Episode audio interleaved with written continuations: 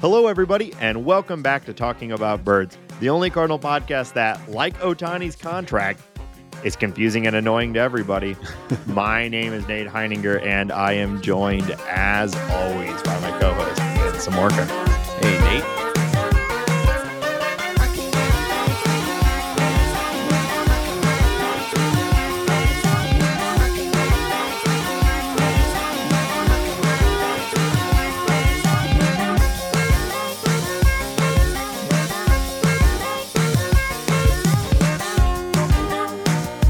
Have an idea for the opening bit, tweet us at Talk About Birds.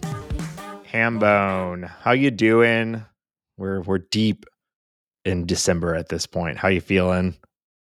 Yeah, uh feeling good, I think for the most part. Um you know, it's it snowed today. Wow. Um uh, uh the the birds are no longer chirping. Um I got a uh, timer for my Christmas tree. You know, it's really all just looking Yeah. uh like uh winter, I guess. Is, is, is I- what I'm trying to say. You know, I, I was thinking the other day. I've I've been watching. Um, you and I, you and I talk a lot about movies, and uh, we were actually talking about movies right before we started recording. Films. I, I like to call them films. Yes, of course. Yeah. The art of film. Yes. Mm. Go to a local theater. Um, what's your favorite Christmas movie? Do you have a favorite Christmas movie? Uh, what's my favorite Christmas movie? Um, I don't know if I really have one that I'm like. You hate Christmas too much. Well, I, yeah, that, I mean that's part of it. I think that I don't love Christmas. Uh, we did watch the Gr- Jim Carrey Grinch Mhm. uh recently, and I will say I'm a sucker for Jim Carrey. He could he could Yeah. I think read a phone book, and I would be Same. laughing out loud. So, um, Men of a ye- certain generation love Jim Carrey. yeah yeah and there's just like him eating the glass and uh he says he's doing it because he's bored and it's it's Yeah. going straight to his hips like that's just very funny to me um you know i, I i'm a, a will ferrell fan too elf is is good and fine I, I watched that. Uh, yeah. We watched that uh, last Friday. Uh, so I hadn't seen it since it came out, and Molly had never seen it. So Oh, wow. we watched we watched it with the kids. Yeah. um, it's fun yeah. I mean, it's an hour and a half of Will Ferrell being a jackass. So it's Yeah. like, you know, yeah, that's great. I can watch that. There, Yeah. there, there is something that like again, I hadn't seen it in like you know twenty years. Have you seen it recently? uh decently yeah Okay. So there's the whole like lo- like rom-com B plot of the film with him and, and Zooey Deschanel. which is And so odd because he's like playing a child Yeah. yeah Yeah, I feel like it aged very poorly. I think it's supposed to just be like magical Christmas Yeah. realism, you know? Yeah. Um but yeah, he is coded as a child end to end. There is Yeah. no there's no moment where he acts anything other than childlike. right And so when he went to kiss her, yeah I was legitimately expecting her to be like, "Oh, buddy, like, oh, that's so sweet, but hey, like, you know, like some." And, and instead, she's like, "You missed," and then he kisses her on the mouth. I'm like, yeah "This sucks." Yeah, Like, is weird. hor- this is horrible. Yeah. Um we also uh Mary's a, a bigger fan of uh, Nightmare Before Christmas more than I am, but Mhm. wa- rewatching it, it's it's Yeah. great. Yeah, uh, the music's great, the art is great. It, it's super fun. Also, it's like seventy minutes, which Yeah, I think more movies should be shorter. Um, and I'm just kind of looking at uh, my Plex server right now. The night before, um, I don't know if you've Mhm. ever seen that. It's a Seth Rogen Christmas movie, so it's very No. like you know they're just like doing drugs and getting drunk and like, but it's got the heartwarming moments. It's it's fine. Um, but yeah, I don't really have. There's not like. Yeah, so I don't have to watch Gremlins every year or whatever. Yeah. Like I, I, I don't have that. All right. So your answer is The Grinch is your favorite Christmas movie. Not surprising. Uh, you just like the first half of The Grinch, I assume. Uh, that's the that's your first favorite. half is funny. Although when they make him the uh um the the Luhu uh town mayor Mhm. Christmas whatever, I can't remember what they designate him. Uh and he's playing into that and they're just shoving food in his mouth. It is very funny. I just Yeah. like Jim Carrey though, is really I- what it comes down to. I think I saw that movie twice in theaters, and there's only a few movies that I can say that Yeah. about. I'm not a big rewatcher of anything, but I liked that movie so much when it came out. I went and saw it twice. Yeah. So, uh, but I honestly don't think I've seen it since then. I uh, Um, I would press you to rewatch it. I think uh, it's it's got good bits. Yeah. Um, I'll throw out Home Alone, classic Yeah. Christmas movie. Yeah. Um, Santa Claus, great. I Tim Allen does not tickle my funny bone. Um, but uh, well, he's such a cool guy. I like him for his politics first and foremost. After that, you know, his uh, his comedy is is great. yeah, yeah, I- I'll I'll I'll just move Noted snitch. Tim. Yeah, right. Didn't he get caught with like a kilo of cocaine Yeah. driving up from Mexico or something like that? Yeah, and and the only re- like the only reason he didn't spend the rest of his life in prison is because he uh narked on everyone else and Yeah. almost uh, from my understanding basically everyone that he like turned in is still in prison it was such a big deal Damn. can you imagine being in prison because of tim allen and then watching hit like His rise. Yeah Yeah. buzz lightyear put me in prison uh, no, that sounds terrible. Well, he'll Yeah. he'll get his. I'm telling you, it'll happen. He'll get his. Yeah, I think so. Yeah. Any day now, the the the fall of Tim Allen. All right, let's move on. So, uh talking about Christmas movies, um you know, now uh, how are you feeling after spending the last week tracking jet patterns, um refreshing uh you know all of your social medias, looking what town is so Shohei Ohtani in? Yeah. Um, what random member of the press is is uh, being blasted for mis misrepresenting something? um, I, I, I, how are you feeling now in this post Otani Yeah. contract world? Um, you know, everybody was complaining about how secretive he was being and how Yeah. he wasn't like I think I saw Buster Olney say that he should when he visits these teams, he should go, you know, donate fifty thousand dollars to whatever the team's charity is, and he should make it a whole event and blah blah blah. But you know, when with this vacuum of knowledge, um and information, it really let everything just run completely wild. And I'll say being a fan of a team who was like never a part of the conversation of Yeah. Ohtani's coming to St. Louis, I thought it was pretty entertaining. I thought it was like the fact that we had a opera singer, a uh, member of Shark Tank, the TV show, and an existing um, pitcher for the Blue Jays, all like wrapped up in these weird multi-level conspiracies, only to find out that Shohei Ohtani was sitting in his house, um, presumably with that dog that seems Yeah. too good to be real. Um, I, I think that dog is fake. Mm, Um, too good don't- of a boy. it's too good of a boy. It was it was strange to me. How could Mhm. how could the ba- best baseball player also have the best dog? That was, that was Bullshit. weird. Um, Maybe yeah, I money mean, from where I was sitting, happiness. I thought it was hilarious. I, I was very entertained by it. Yeah, all the like Like- hand wringing kind of drove me crazy about the like think pieces of this this is bad for baseball. The fact that Yeah. Shohei Ohtani isn't broadcasting his thought process 100% of the time like I, we don't we didn't really want a, uh LeBron James the Right. decision like he got lit up for that, you know? So it's like I don't know. That I, thought it was fine what Otani was doing, and just what everybody was doing to fill the void with all of these, in, all this insane, either hand wringing or conspiracy or whatever Yeah. was was pretty funny. I, I, I think I, I, I what what do I mean to say? Baseball has some of the I think better journalists in sports. Um, Yeah. it, it there's like a long tradition of it. There's I I I, I think the average baseball journalist is a pretty high quality writer journalist. Um, Until um, they get a Hall of Fame b- voting ballot, in which case all bets are off, and it well, becomes that's uh, that whole thing of like these guys who have wrote written for baseball in the 1970s and they've been like a golf writer but they still think that they Yeah. should it's so Yeah. stupid how that all works but uh I I think the majority, especially the big guys, the Rosenthals, um, I'll throw Goold in there. Buster Olney is decent most of the time. Tim Kurkjian is good. Hassan. Um, yeah. Uh, Passan is great. Um, so many of them are so good, and then it's like this. Like I said, there's this vacuum, and they all like not not a lot of the ones that I just mentioned were stayed out of this, but it seemed the lower the tier below was flipping out. And I don't know if it was because it's Ohtani and he's the biggest player in the world, and everybody was just def- desperate for a scoop.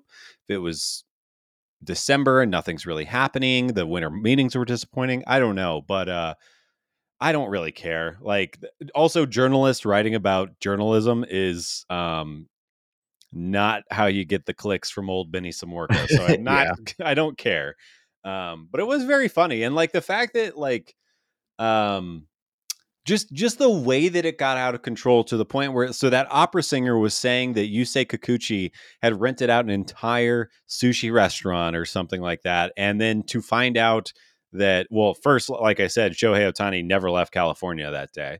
Mm-hmm. Um, and then also to find out Yusei Kikuchi, uh, it was reported that he was making beef stew with his wife and child at home uh, yeah. in Toronto. It's just like we needed that. Fu- it's funny that it got so out of hand that it was reported on what Yusei Kikuchi was actually doing that night, and of yeah. course, it was he was just being a normal person and yeah, uh, uh, eating food with his family. But um, kind of or amazing. that um, that's how big the, Ohtani is. Yeah, the executive from Shark Tank or whoever it was from I, I don't know that show, but like apparently a bunch of people like boarded his plane when it yes. landed, and they're like, "Where is he? Where is he? Where is he?" And he's like, "Yes, who?"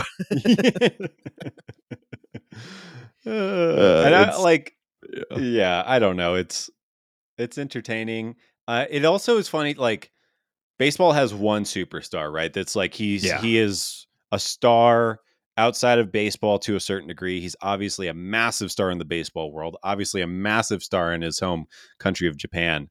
Like, uh, I don't know. Maybe maybe baseball and baseball journalists aren't ready for his level of stardom. Like yeah. that's like it's it's almost too much. They can't handle it. Yeah, maybe. Well, we're going to talk about uh, the contract and how it works and its implications. Hey, Nate, the, if he's only getting two million dollars a year, hey, why didn't the Cardinals do that? Where what, are they at? Where what, are they at? Come on, huh? anyone could have done that. Um, well, we're going to talk about the contract and and its implications and all that uh, after the break. We do actually have some uh, some rather significant Cardinal news, although yeah. not a lot of actual movement. Um, but let's kick it off. The uh, we knew it was coming. We talked about it last week with C seventy, um, and I, I, have a lot of emotions ar- around this right now. Um, I'm trying to think. Yeah, I'm not sure if I'm fully prepared to talk as eloquently you're, as I might normally. You're um, worried of how uh, which baseball player is going to make you horny during the season because well, number one with a bullet's gone now. That's so, what I'm saying. Yeah, we need uh, Tyler O'Neill, Mr. Canada Jr., Bro Neal, the, the most swole man this side of the Mississippi, is uh is heading east. Yeah. He was traded to the Boston Red Sox for two relief or for two pitchers. Yeah. Um you know, again, we saw it coming. And as we said on last week's episode, I think that the Alex Verdugo trade was like a good indicator of what we would likely see as a return for Tyler O'Neill. Even though they're very different players, they have a, a, a similar sort of valuation, so right. to speak. Um, and they they get to their value in very different ways, yeah. but it like totals to the same. Yeah, yeah, and um, and and ultimately that turned out to be pretty apt. And I think those two trades were very, very similar. Um, not just because they both involve the Boston Red Sox, but uh, Tyler O'Neill is now a member of the Boston Red Sox, uh, ending um, one of the more like discussed and just like bigger um, like storylines of the last like five years for the yeah. St. Louis Cardinals. Uh, you know, originally traded for in the Marco Gonzalez trade, who's had his own offseason of note um, which I think is interesting how these things line up. And uh, uh, ending ultimately, I think, uh, in real disappointment um, as a Cardinal. I think we will always look back fondly at 2021 and how unfortunately this trade like most trades but this one even more so will ultimately we won't know how to judge this for another year or two. Um and I, I, I do want to talk about the return, but I just want to say, you know, Tyler O'Neill has been arguably my favorite Cardinal, like that that like came up. I mean, I know they acquired him, but like, you know, he he he has spent his whole career at the major league level with the St. Louis Cardinals. Um, and I've been a huge fan of him. And while the last two years have been rough, like he's been so much fun. We've not really had a dynamic player like him on the team um, before, and I don't really know. There's not really like a Tyler O'Neill waiting in the wings for the No. Cardinals. Most teams don't have a version of Tyler O'Neill sitting around, and it's disappointing. A lot of it, I think, is from Cardinal management. I think they've played a significant role in the disappointing end of O'Neill's uh, time as a Cardinal, and some of it is his own. I mean, Yeah. you know, we wouldn't be talking about this if he uh, had been able to play more games, and some of that's just bad luck, and you know, some of it may be his own. He's too jacked. He's like uh, his his bo- his body shouldn't look like that, you know, and and I think that is part of what has led to some of his own problems. But Yeah. um, uh, I've been I've been rambling here for a little while because again, my, I I still haven't. I, I I'm feeling I have a lot of thoughts and emotions and I haven't really landed on specific talking points about Tyler O'Neill. Why don't you Yeah. can you share some of your thoughts on this? Yeah, I think um yeah, well to to talk about the trade from a 30,000 foot view, um what is really nice about this is that the Cardinals traded 1 year of control uh for many years of control Yeah. on lesser pitchers. So that that in itself is good, I think for the Cardinals and their pitching depth and and the baseball team, the org as they say Sure. at large. Um, I do think that they're, you know, when you look at Tyler O'Neill, let's let's pick on his last three years. I'll start in 2021 where he really popped off and, and had a great year. Um, since 2021, uh, he has uh, raised his walk rate by three percent. Since that same time period, he has lessened his strikeout rate by six percent, and we all know he has uh, 80 grade power. Um, he also has 70 grade running speed. He is a toolsy, toolsy player.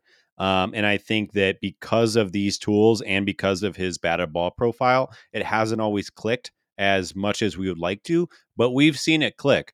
And I think that there was a very good chance without the, there's obviously an interpersonal issue in between Ali Marmol, Tyler O'Neill, and maybe Mozeliak. I don't know how much he's involved in there. I know that there's been background reporting about Tyler O'Neill's dad and Ali Marmol really not getting along. to what degree we should take that into account, I have no idea.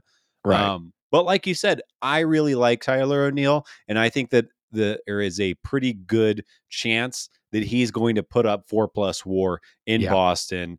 Uh, I'll remind everyone he is represented by Scott Boras, um, and I would not be surprised if he turns this into a very lucrative year for Mhm. himself, and then the following uh, year once he goes into free agency, um, and maybe he's a, a Boston Red Sox for the next half decade or so.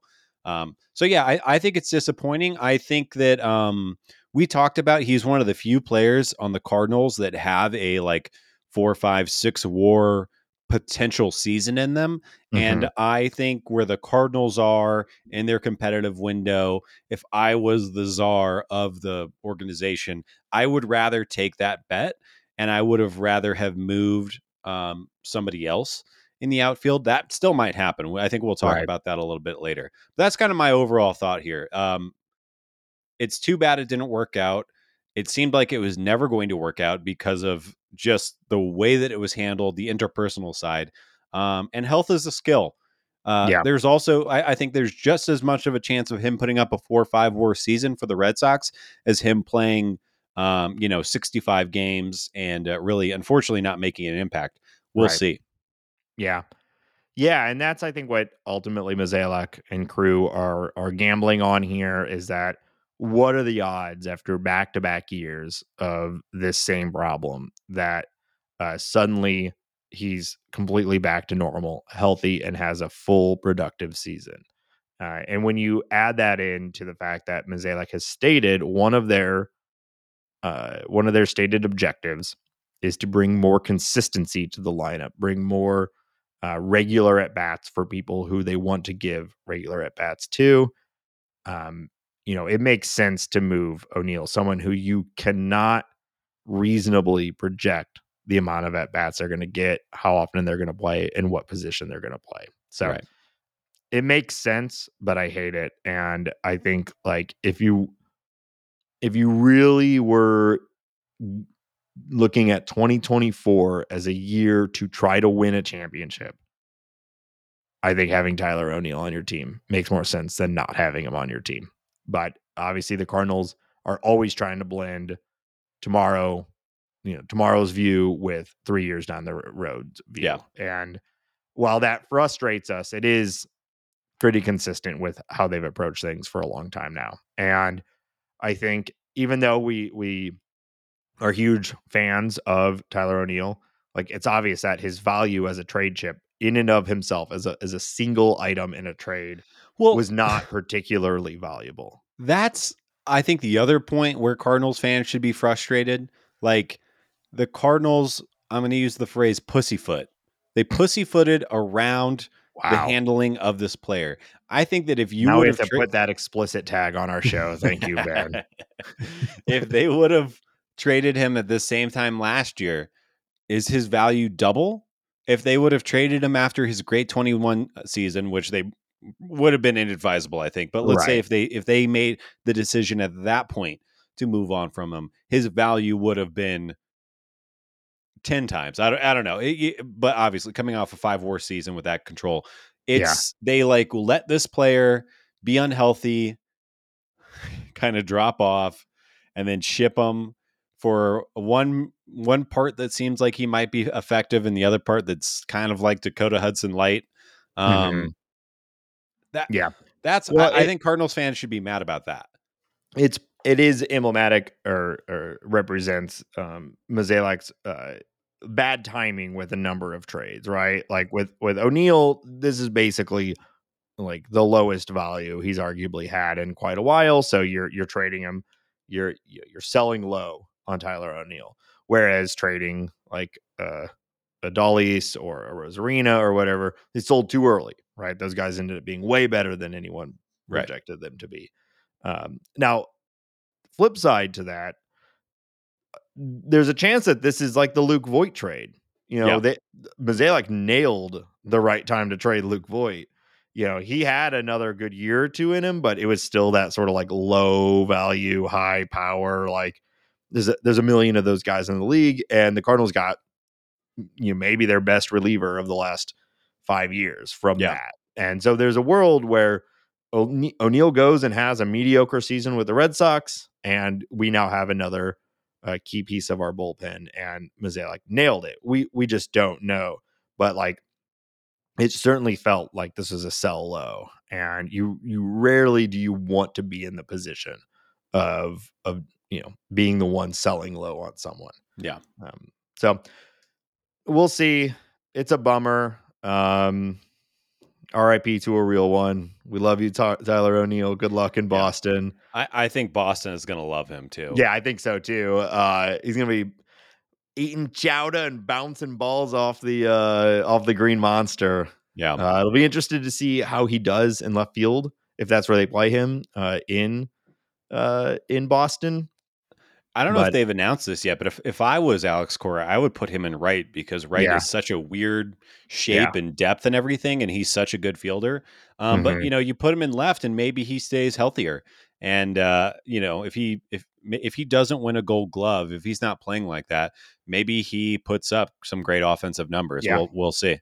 Well, they have an out. They have some outfield uh, competition themselves. Uh, Ceddanne Rafaela, I think. Uh, Wilyer Abreu. They've got.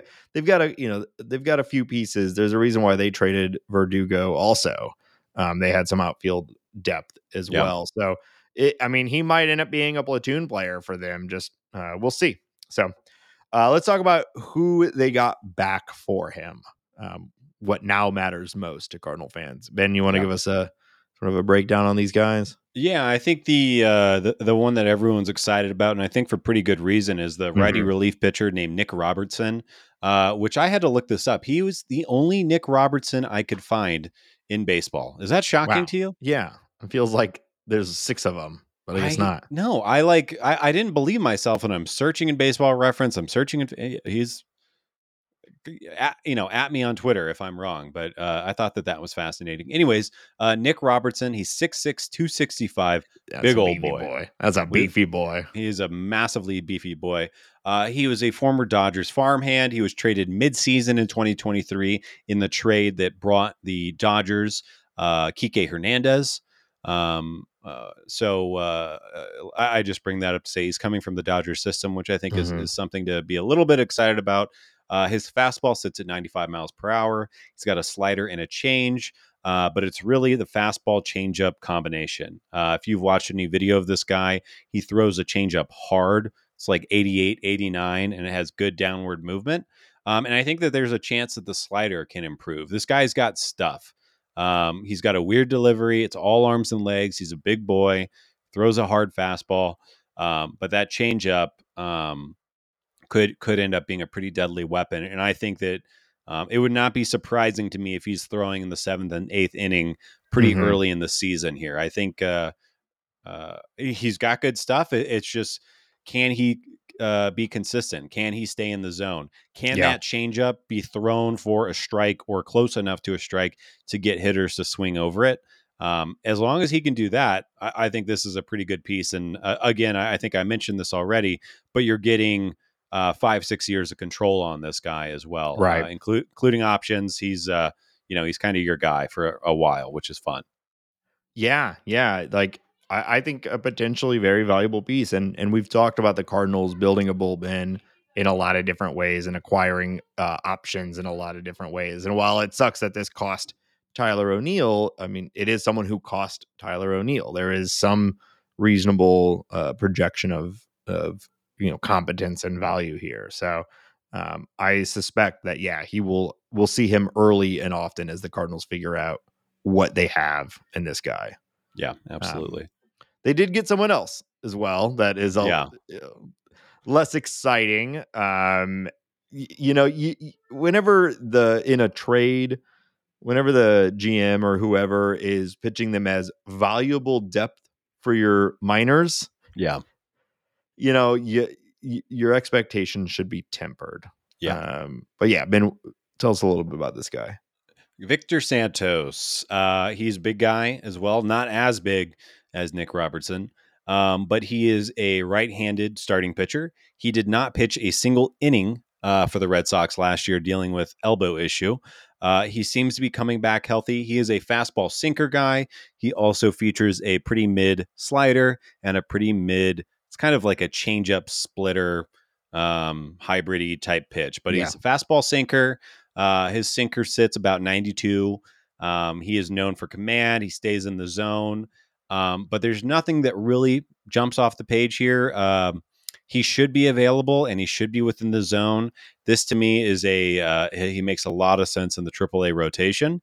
Um, and maybe a spot starter type guy for the big league club, a guy that you can come up, give you four or five innings, hopefully keep you within the game um, and, and then be sent back down. I wouldn't be surprised if he makes his Cardinal debut this year, but um, I don't think he. Uh, the ceiling isn't very high, is I guess Yeah. what I mean to say. Yeah, Yeah, I, I think frankly, if we see him at the major league level this year, things are starting to fall apart. he he could be a game one starter and a doubleheader. There, there, yeah, but I You think for the most yeah. part, yeah, yeah, Yeah, yeah, I'm not you know, excited about him. Yeah. Um, but you know, you do get these are games that need to be played, and the, all these teams have to be staffed, and so it is part of the game is bringing people in for your minor league teams, and you want Yeah. those teams to be competitive. So, um, yeah. So that's it. So that the end of the the Tyler O'Neill era ends not with a bang, but with a whimper. And uh, we wish him good luck on whatever the hell the Boston Red Sox are trying to do over there. Yeah, well, you know, they got the new the new brain trust over there. We'll see. But uh Mhm. I don't know, I like Jarren Duran. I like some players they have over there. They need some pitching. They need to sign a like a Yamamoto or a Blake Snell, but who doesn't? Yeah, whenever whenever the um the trade was announced in that like small window, if you're like horribly online like Ben and I are, there's a there was like an hour if if even that in between uh, the announce the the the breaking news that Tyler O'Neill had been traded to the Red Sox, and before we actually knew what the Cardinals got back. Um, and uh, like there was a part of me, I think I put this in the bird scored too. Is like, man, what if the I, I wanted it so bad to be part of a package for Chris Sale. Oh Uh, yeah, and of course, of course, that wasn't the case. It was quite the opposite. But uh, yeah. I saw people on Twitter saying it's going to be like Kutter Crawford or something like that. Like people No. really, I think, overestimating Tyler O'Neill's ex- current value. yeah, But uh, this was about. The, I think this was a good return for his current value. You know, um, Yeah, it's So- again, it's not amazing, but it's effective pitchers and like 10 to 12 years of service time. And that is, Yeah. I think people underestimate the value of that. Yeah, and the Cardinals need pitching, and Yes, arguably we we we know we needed to trade outfielders. Was this exactly the the like the trade we wanted or the makeup of it? Not really, but it, it had to happen. So Like Victor Um, Santos takes the spot of Jake Woodford and Dakota Hudson, but he's making league minimum rather than, you know, going through ARB and, and all that. So like it's Right. teams need these guys. It is not sexy or exciting, but it that's how baseball go. yeah, yep. Um, well, there's another rumor circulating um, that you and I have actually talked a lot about, and Yeah. now we have Or at least we, we have been banging this drum. Yes, yes. We have some confirmation that the Cardinals are interested in extending Paul Goldschmidt. Yeah. Um, and I mean, I'll start like we've said it on the show. You just said it again. Like this seems like an obvious thing to me. Like I, I know there's a there's a, an opinion out there of um, why do it now? Why not let him play out the season, see how it goes, etc. And I think there's some some fine logic around that. Um, but at the end of the day, like I think Paul Goldschmidt should end his career as a Cardinal, not just for like, you know, legacy narrative things. Like, really, that's a small factor in my uh my thought process around extending Paul Goldschmidt. My thought is that he just had a quote unquote down year and he was the most valuable player on the team. We don't have someone beating down the uh, beating down the door to play first base for the St. Louis Cardinals. I know you could argue Jordan Walker or maybe slide Nolan Gorman over to first base and and that frees up a spot for Donovan. Like there, you know, there are things that work without a Paul Goldschmidt, but I think why not just have Paul Goldschmidt there? He has the type of profile that we believe will age well. It has already aged well. He is 36 years old and just won an MVP. So we have evidence that he is aging well. Like it just makes a ton of sense to us to extend Paul Goldschmidt. Do it now, do it at the end of the season, whatever. I don't care. Um, but he should be the starting first baseman uh, for the next year and, you know, hopefully a reasonable amount of years after that. I think he himself has said he's not really looking to play into his 40s. So, like, you know, I don't think this deal has to be crazy, super long. Um, it just seems obvious. Like, he's one of the best first basemen in baseball. Like, uh, why wouldn't you want him to continue to be a Cardinal? Um, ben, what do you think? Fully agree with everything you just said. I think his we talked about it. His season in 2023 was un- less lucky than his MVP season, but he essentially had the same season. I Yeah. think that his defense is massively underrated. He is a one of the best defensive first basemen in baseball, um, whatever metric you want to look at. Um, he hits the ball hard. Like you said, he's defied the aging curve. He plays pretty much every day. He has only had one year in his entire career, it was in 2014, where he played 109 games. Every other year, he's played 150 plus, except for, of course, the pandemic season. Uh, he's available. I don't think he's going to cost that much, especially at his age. Um, and I think that it, m- would the team be uh, slightly better defensively if Jordan Walker is playing first base? Maybe. I don't know. Jordan Walker's never played first base. Um, Yeah. He's definitely never played first base at the big league level. Uh, I, it's not that easy. Uh, Paul Gold, Paul Goldschmidt is, I I would argue, the best. Def- or I'll I'll go back to what I said earlier. One of the best after uh, Christian Walker. Christian Walker, course, yeah. the guy who replaced him, um, which Yeah. is kind of funny in Arizona. Um, but yeah, I, I I- also agree. Like, I think that it is highly likely that as Goldie ages, he will keep a high batting average and a high walk rate, um, and pro- the power will slip, but he'll still be a valuable player. Um, I, I have written here on the uh, on the outline. I think we should compare him to LG, Adrian Beltre. Um, there's uh, Justin Turner is a good comp as well, except for Mhm. Justin Turner is not as good of a defensive player. But these guys that have these profiles that hit the ball hard, that are good defensively, um, can stay valuable for a while. And I, I'm willing to make that bet, and I think the Mhm. Cardinals should too. Not to mention, like, got to keep these stars around a little bit. Um, I, I know you said like the legacy and the Hall of Fame and that stuff is less a part of it, but I want to watch stars. I want to watch the greats, and Goldie's one of the greats. Yeah.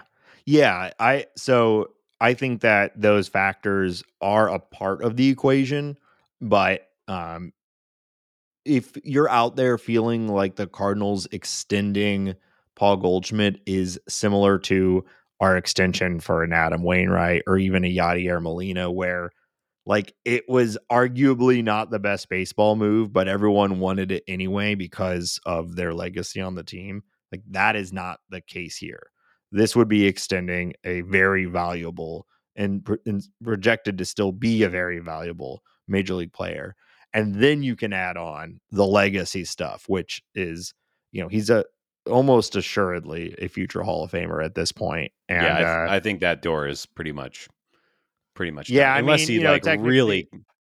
yeah, he's not there yet, but like, so unless he were to retire tomorrow or something, like it seems very likely that he'll he'll get Yeah. there. Um, Also, like, and yeah, some do you want?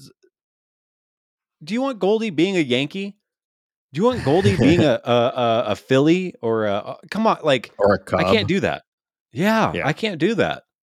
Yeah, he'll get signed by someone, and we'll be pissed because it'll be a competitive team. Because they'll be like, hell yeah, we want Paul Goldschmidt. Who doesn't want Yeah. Paul Goldschmidt on their team? Worst case scenario, he goes in DHs, and it's like that would be great too. You It know, would. so yeah, there's no reason not to do this. I, again, I do get like, why now? Why not see what 2024 Goldie is in case there is like a complete collapse? Um, but I, I just don't see it coming. And if you can get him now, just just lock it up and, and get it over with. And I think it can be like he'll probably do a two year deal, you know, and then you can do one year after that if he still wants to keep playing. Like it doesn't have to be crazy. Um, a couple more numbers because you brought it up too. Like last year, he had a a better, he had a higher average exit velocity than his MVP season, and he had a higher hard hit percentage uh, than his MVP season. Um, and we talk about expected weighted on base average a lot. Um, it's a really good stat for just basically telling you forget about results. What was the process?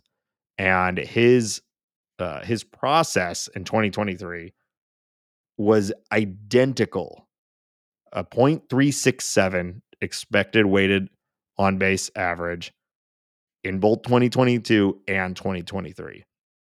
And what you saw is in 2022, he got very lucky with hard hit ball outcomes. And in 2023, he got slightly unlucky. He overperformed his expected weighted on base average in 2022, and he underperformed it in 2023. But the underlying approach was ex- like literally the exact same. Yeah. And some would argue that those hard hit numbers would actually seem to imply that he's trending upwards rather than downwards. So there's nothing in here short of a sudden age related collapse, which does happen. Yeah.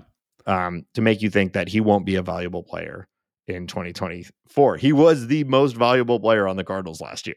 Yeah, which you know, that, that's a whole other conversation. I know it's I know that it's like, still valuable. Not, still, yeah, almost for war. And he's probably going to get in the tw- like 20, 25 million a year. Mhm. And well, current current cost of a war, like that's immediately a bargain. I think that's that's like the biggest part of this conversation is that I feel like people think that Walker or Gorman is going to slide into first and they're just going to put up four or five war. It does Yeah. this it doesn't work like that. No. Like there's a reason Paul Goldschmidt is probably going to the Hall of Fame, and that's because he puts up four or five WAR every year, and he's done it for uh, uh, almost 20 years at this point. Um, yeah, not- almost not- 20 years. Not quite.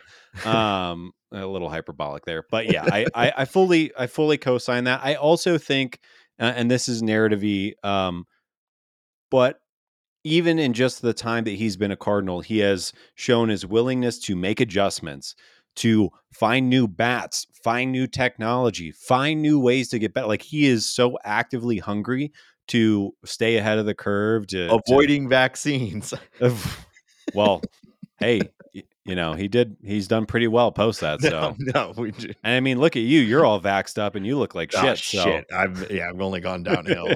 That's just continued to decline though. That Yeah, wasn't the start of a decline. right. um, yeah. Yeah, I don't like to talk about that. I part. know. I, I've avoided bringing it up, but I, I couldn't resist. I do moment. hate it though. Yeah, yeah. Um, but anyway, yeah, you know, Cardinal legend. Like this, I guess I should say, like this can be both a f- fun, successful narrative type thing, and also a good baseball move. And so it's like, oh, uh, to me, it's a win-win. I, Um, I want to win a championship with Goldschmidt. Just Yeah, I just I think that'd be so much. I just want it. I want it. Or I at want least- it. I want it. I mean, he's been to the NLCS as a Cardinal. We Yeah. we everyone has collectively chosen to forget the 2019 NLCS. Yeah. Um, but I want to see Goldie, Goldie and Arenado together on a deep playoff run. Obviously, a championship for sure, but even just Yeah. like having them in a competitive NLCS, a World Series, something like that would be so much fun. Yeah, fully agree. Of course, you know the Dodgers now exist in their capacity, so yeah, Yeah, they get bounced out in the first round anyways. yeah, they're gonna. I, I I've been saying Shohei can't fix that. Shohei doesn't have any playoff pedigree. That's a he doesn't even great know what point. he's doing. It's a great Yeah. point. They're going to lose in four to the uh, Philadelphia Phillies after uh, Schwarber hits six uh, home runs off of Clayton Kershaw, who, yeah, Hey, we'll see if the Rockies let him even take the division this year. That's That's a good whole, point. You know, it starts at zero zero, Nate. everyone's talking about the Dodgers, but let us not forget the Rockies. Kris Bryant, this is They his exist. year. Yeah. Yeah. Um. Okay. So full full support for the Goldie extension. Hope it gets done. Um. I, and I bet it will. He signed the extension with the Cardinals immediately on a on a team friendly deal. I can't imagine now would be the time where he decides, never mind, I'm gonna I'm gonna test free agency. Unless he's just pissed at the Cardinals, which Right. Which is wouldn't blame him fully for.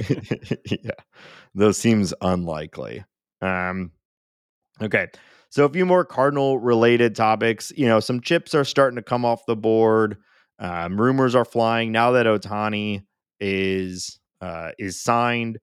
The uh, the next one is, is the the Yamamoto sweepstakes is still rolling. The good thing about the Yamamoto thing is that his posting window is is relatively small. I think it was 45 days and has been going for a couple weeks now. So we should get an answer to where Yamamoto is going to go pretty quickly. Um, you know, everyone is having a great time because Nootbaar is out there hanging with him again. That's our best hope at this point because Yeah. it seems like everybody is still in on him. There was some reporting that the Cardinals are in on him, which isn't a surprise. We've known that. Um, I think the doubt is that the Cardinals are a top suitor. There are rumors of his um, his ask has become quite a bidding war. I've seen talk that it is approaching three hundred million dollars for him, which I do feel like means the Cardinals are probably out of it. Um, but there's still a lot of other options out there. How are you feeling about the the rotation and and the Cardinals options right now? I well, I, obviously, if I if I was in charge, I would do everything I could to sign Yamamoto. I Yeah. think that that's that's the the number one. It more just comes down to where I'm happy where the team is going for the most part. Um, but I am my number one concern is the rotation and the depth in that rotation. And I think why we should feel optimistic is because Yamamoto and Ima- Imanaga have not signed. Uh, Dylan Cease has not been traded. Uh, we'll see. I'll try to pay attention while we're on this uh, on the pod right now. But it seems like Glasnow is uh, highly likely to be traded to the Dodgers, which is just so annoying if you're Yeah. a Cardinals fan or any fan that's not Dodgers. But um, Yeah. I, I just I really I, I feel strongly that the Cardinals need to make one more move, and I am confident or I am okay rolling the dice on some of the old other old guys. I'm Yeah. okay with Zack Thompson being in the conversation to some degree. I am not okay with Steven Matz and Lance Lynn anchoring the back end of the rotation for 162 this year. And I just think I, I think it should be Yamamoto, as we talked about. Like there's anything to learn from this Shohei Ohtani uh, uh, signing, it's that teams have a lot of money, and I know the Dodgers are the Dodgers, and they're at the top. Um, not only do they have a ton of cash, a good TV deal, and they're well run, but these teams have a lot of money. Bill DeWitt is worth four billion dollars. Um, Yeah. The Cardinals can make this happen. Um, they they really should make this happen. It is their biggest weakness. It would be the silver bullet to their problems. It would get people dummies like Nate and I off their backs at least for a little while. Um, but we need to see something. Yeah, I agree 100%. Like right now, I feel like we are maybe a tick better than what we went into 2023 as. Like I'm more confident with this rotation than I was in 2023, Yes, but not not by a lot, you know? And so like as we saw in 2023, doesn't take a lot for this whole thing to start to collapse. Um but I do think they're in a better spot. Eh, But w- just one more starting pitcher of of note, I think we can go into this year. Not obviously, we're not going to compete with like what the Dodgers are doing or what what the Braves are doing, but like if we can get one more good starting pitcher, I do think you go in saying like we're a top six team in the NL. And does it in that way? Well, we'll find out. You got to play the game, so on and so forth. Uh, Right. Right now, I think we're we're right at that edge of we're like at the top of the middle, if that makes sense. Yeah. yeah, it- um, it's it's clearly the Cardinals' biggest gap. Yeah, and there's multiple solutions out there. There are, which So and this kind of leads me into wanting to talk about what I I was kind of I've been thinking about this over the last week, where I think the Cardinals' second biggest issue is right now, at least with the current roster construction. Um, and currently, if you look at the team, the likely bench for the Cardinals is Ivan Herrera, which totally makes sense. Very happy about that. But then we have Richie Palacios, Alec Burleson, and Dylan Carlson. My biggest issue with that is that those are three players that are kind of the same guy, mhm. obviously different shapes and sizes and all that kind of stuff. But they're all three outfielders. Dylan Carlson's the only one that's a really good uh, defender. Uh, Richie Palacios, I think the the uh, we're the jury's still out on that. We'll see. Um, by the way, he's played some second base in his career. Curious to see what that looks like. But it, we're kind of back in this spot where okay, we don't really have a infield option. Brendan Donovan, is he going to be DHing? Is he going to be playing infield? He's going to be playing outfield. I think that they need to diversify the bench a little bit. And I think that that is something that you can do extremely cheaply um, and, and go get a veteran who has a good glove that you can bounce Let around the infield. see. I- Is oh- Corey Dickerson? No more outfielders. Nope. That's what getting away from that. Nationals. Uh, I can't tell. I think he's retired. Yeah. Okay. Um yeah yeah i agree i mean so all of those guys that you've listed are major league level players right so we're we're basically you're, we're calling for one more trade where you ship out somebody from this list I just the roster construction doesn't make sense. That's Mhm. that's really what I'm getting at. Like you have too many people in in the you have too many redundancies in the same spot, and a move a move. I think a move should be made. yeah well trading tyler o'neill was one of them you know that cleared up one spot but there's still too many uncertain outfielders on the team and and you don't have him on your list here but i think there's a real shot that victor scott is a Victor Scott the second, Victor Scott two, is VC two VC two. or VS two, VS two. I know how Scott is spelled. Yeah. Uh, VC two sounds a lot better though. Does Uh, had to track down a VCR the other day. okay. You know what? You know what's annoying? They're super expensive now because They should no be. one. Yeah. Punish idiots like you. No, you know I. Uh, Um, yeah, I deserve to be punished for wanting to find a VCR for no, my, I, for a project for my mom. I I actually have no room to talk. I recently bought a CD player Why?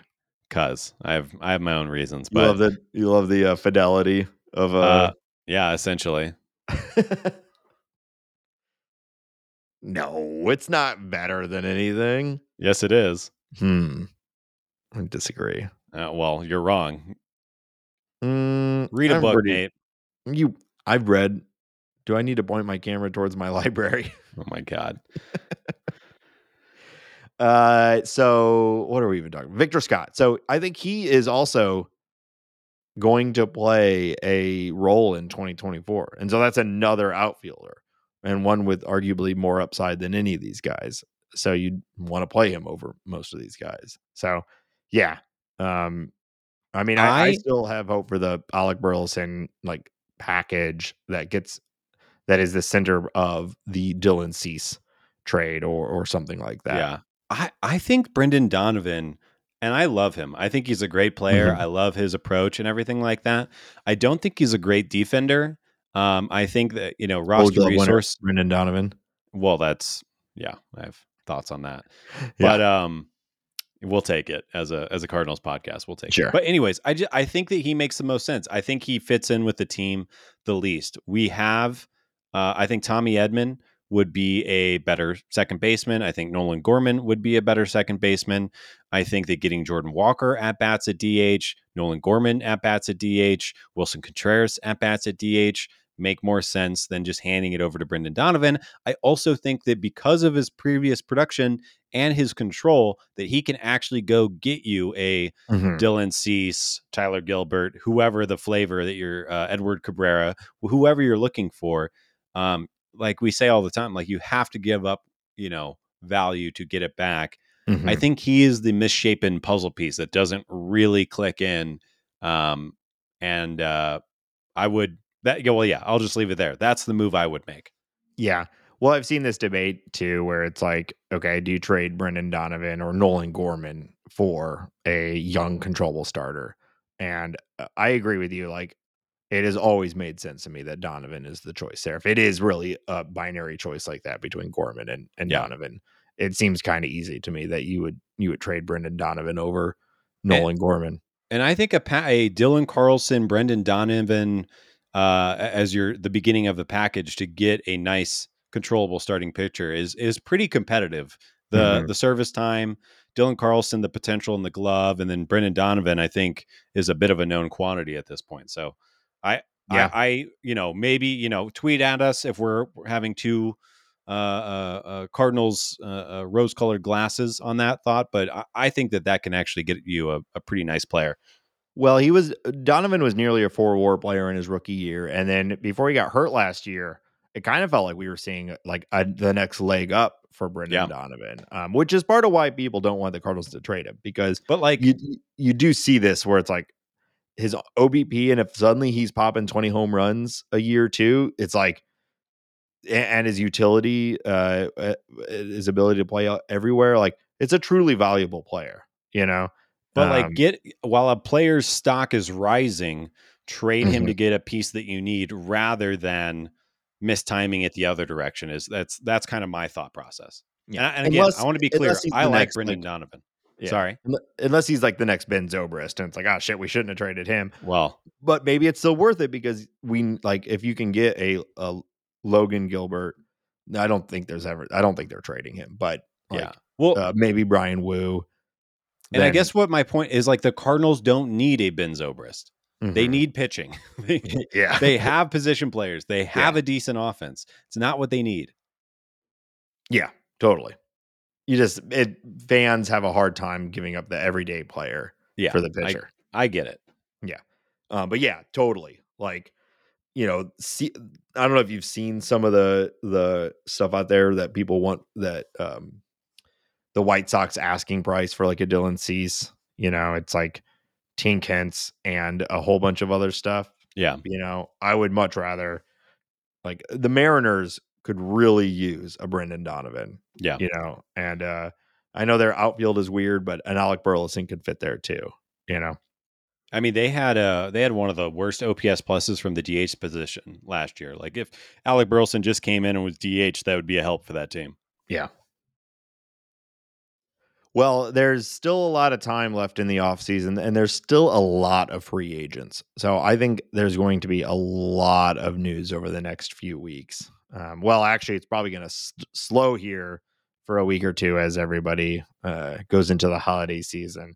Yeah. But um, because of the Ohtani stuff, like I think this this uh, off season is is really going to drag for a while, and so um, you know the Cardinals definitely moved fast on some of their priorities, uh, but I think still seems like there's there's something else coming down the line.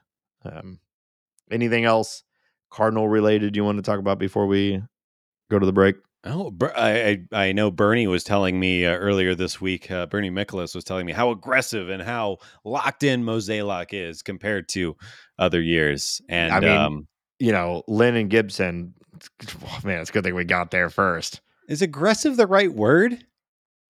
No, I mean, eh, I don't know. Like aggressive in that they acted first, sure, Sure. but I can't. I don't think that Mozeliak has an aggressive bone in his body. was he elbowing other clubs out of the way so he could get that Kyle Gibson contract locked down? yeah, he I was don't like think so. he, his bow tie was spinning like a saw blade, cutting Yeah. through all the red tape to get those Lynn and Gibson contracts done. Yeah, light him up, Nate. Yeah.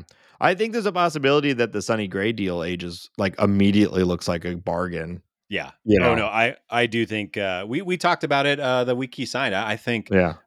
I wouldn't be surprised other than the Ohtani deal. I wouldn't be surprised if people are saying that was the best signing um, from a Mhm. value standpoint of of the offseason.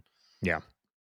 Especially if Yamamoto does end up in the 300 plus million. Like Whew. it's going, it's going, yeah. So, Yeah, All you right. know, I have a really quick. uh, I'm sorry, I've something I've been thinking about is, and tell me to shut the hell up if this is like well tread and I've just missed it somehow. But is the market is is there a market inefficiency of signing these super high end players to super expensive contracts? And my thought process being like, it's these players that are going for thirty million dollars a year plus, right? They're players who you are making the bet that they're going to put up four, five, six war, maybe more, maybe win an MVP, right? Mm-hmm. But like the salary is kind of capped. It's not really matching. Like if uh, Shohei's putting up 10 war a year, he's not getting paid a hundred million dollars. right. So like is the inefficiency it's finding those low level guys that have that, that pop off and put up two, three a war. But also is the inverse true on the high end players? Like you're paying Bryce Harper, I don't know what he makes off the top of my head, but you're paying him 30 million bucks a year or whatever it is. But he's consistently putting up five war.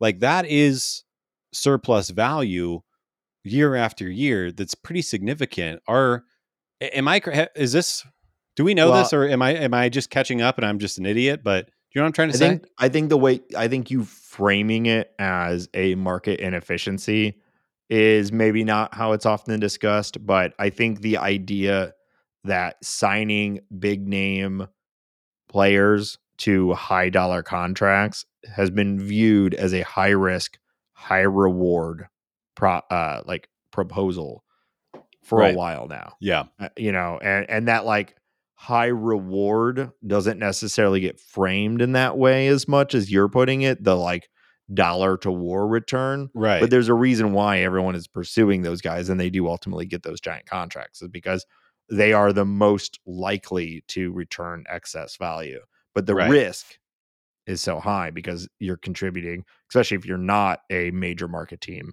you are um, committing a quarter, if not more, at times of your overall budget to one guy, hoping to get that like sixty million dollar surplus when you paid them thirty yeah. and they put up nine war. Like hell yeah, that is like they paid for their entire contract maybe in that one season. But when they don't, when they get hurt or whatever it might be, now you've committed, you know, your your team is tanked, right? So the Cardinals could be that team, and they have Mhm. refused to be that team. And I'm I'm like, you know, to focus it specifically on Mo and Co. Like, are they missing that aspect, or are they Mhm. just so risk adverse that like you look at Mookie Betts, he's making thirty million dollars a year. That's a lot of money. He's exceeded that value each Mhm. one of the years he's been with the Dodgers. Um, yeah. Well, that I mean, the Cardinals could double their payroll and still be a profitable team. I'm sure. It, that's one of the inherent flaws of like having this sport be driven as a capitalistic endeavor, right. right? So, Hmm. which we'll talk about in the after the break here. I've got some thoughts. Okay. on the, yeah. Sorry about on that. I on the had to- Ohtani, yeah. but um, but yeah, I mean, you know, hell yeah, go sign, go pay good players, good money. It'll make your team better. All right. So we want to talk about uh other we want to talk about a lot of things around the league. Um, but before we do, we want to remind our listeners that this show is listener supported on Patreon. Patreon.com slash talking about birds. Listeners or patrons at every level get access to our private Discord server. It's the bird score tweet tweet baby. We've got a lot going on in there right now, a lot of conversation. Uh you know, we're checking jet uh, uh lanes. We're, oh, we're, way we're- to land that. we got Yeah. people busting down doors, checking what kind of stews being made. We're on the ground in the bird scored, and you can be too by joining our Patreon at any level. We also have cool shirts, and you get one if you sign the sign up at the Patreon at uh, one of the uh, even just one up from the lowest level. We're practically giving them away. You're losing money by not joining the Patreon at this point. Uh, the Bird Scored is a great place to uh, connect with other listeners and get away from all the the noise of social media and people dropping insane rumors. We'll filter it for you. Only the best rumors make it to the Bird Scored. That's right. Uh, let's see. Oh, you can you can also call us. Leave a voicemail. 848 48 birds. Questions, comments, statements, anything you want to to tell us. 848 48 birds. And Hambone, it's at this point that I need to issue an apology. so last week when we were talking about the phone number, talked about two calls that we got. One, I played part of it on the show. It was a bit. Thanks for the call. And another one where I thought our listener just called and yelled kangaroo, which I also thought was an insane bit. Yeah. Uh, well, they called back. Uh, and the thing that you never want to do as someone who's trying to be funny is they called back to explain the joke. Yeah. And to that, I am sorry. They yelled, but I, I think it's a, I think there's a little bit of fault on both sides here. But they yelled, they simply yelled, bangaroo, Yeah. not kangaroo. hmm And bangaroo was a contribution to a game that we played that was in the post credits, so to speak, of a previous episode. So it's a real deep cut. So first of all, thank you to the listener who made it all the way through and then called us to contribute to the game. Um, just screaming it, you know, I, I like I did not remember that that we had done that that that was in the episode and that this might be a a contribution. So that's on me. Yeah. And I will say that Bangaroo is a fantastic uh addition. and I think it's a I think it might be the winner for you, Ben Bangaroo. That's pretty good. Yeah. Um, yeah. and So- I guess I'll, I'll just take this moment to say that sometimes Nate sneaks little snippets in after the episode, and I uh, I'm unaware of it until times uh, like this where it's thrown in my face. It's not always there. It all depends on what gets cut from the show and what, you know. So Yeah.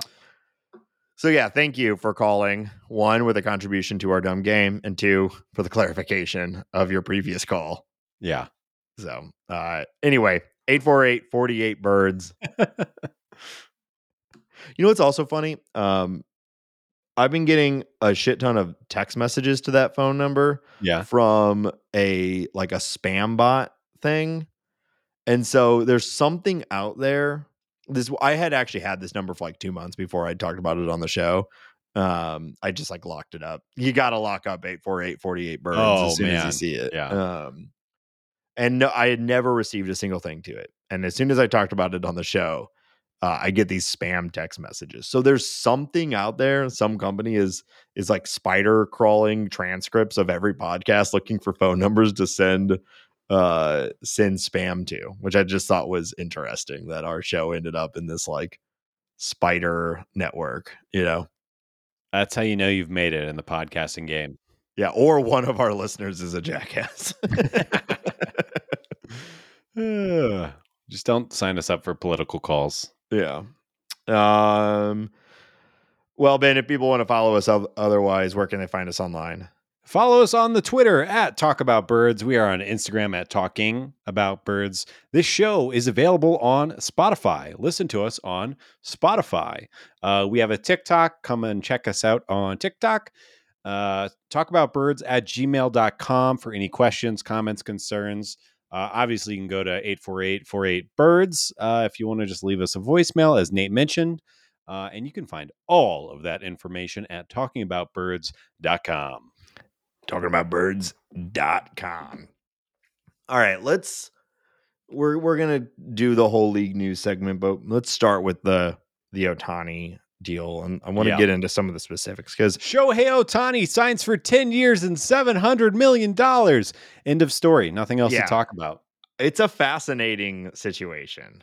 Um and there's a lot to unpack here. And so I thought it might be helpful to some of our listeners if we do try to simply break down how this contract actually works and its implications. Yeah. So I'm going to run through a couple things and then Ben you fill in where I where I miss out. And then I want to talk about the like broader like what this is means for the league and what what, what we may see down the line. Sure. So 700 years paid out over 700 million paid out over 20 years. For the first 10 years, his salary on the books is 2 million dollars a year. And then for another 10 years, this is the deferral part, he is paid 68 million dollars a year. And that is all true.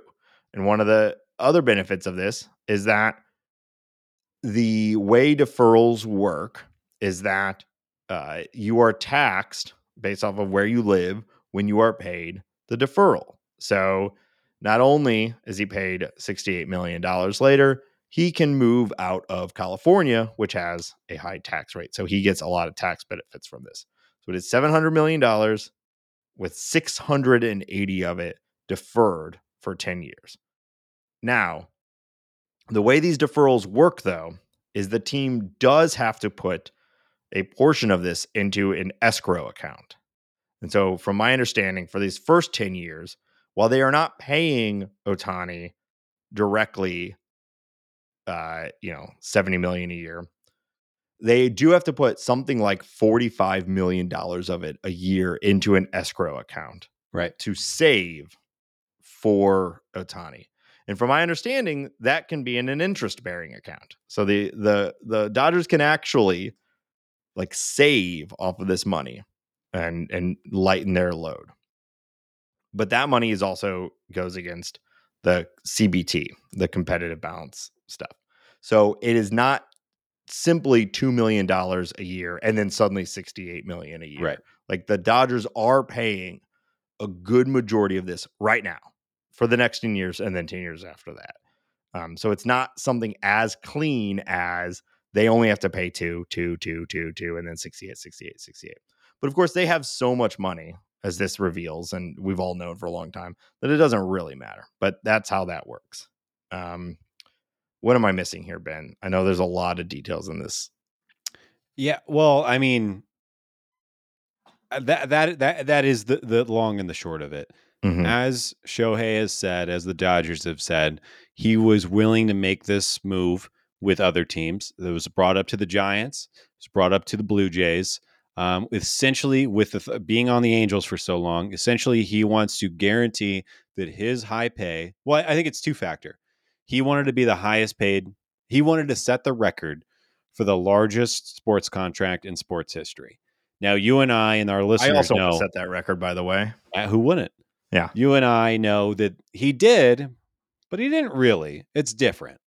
Mhm. Um, but he did. The, his agent, the the press release went out, and I think a casual baseball fan looks at that and says, "Oh my god, seven hundred million dollars." So it, it beats Messi. It beats any other sports contract that's ever existed.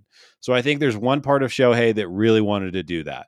The other part of him that wanted to remain competitive uh, within his baseball team and not hamstring his baseball team.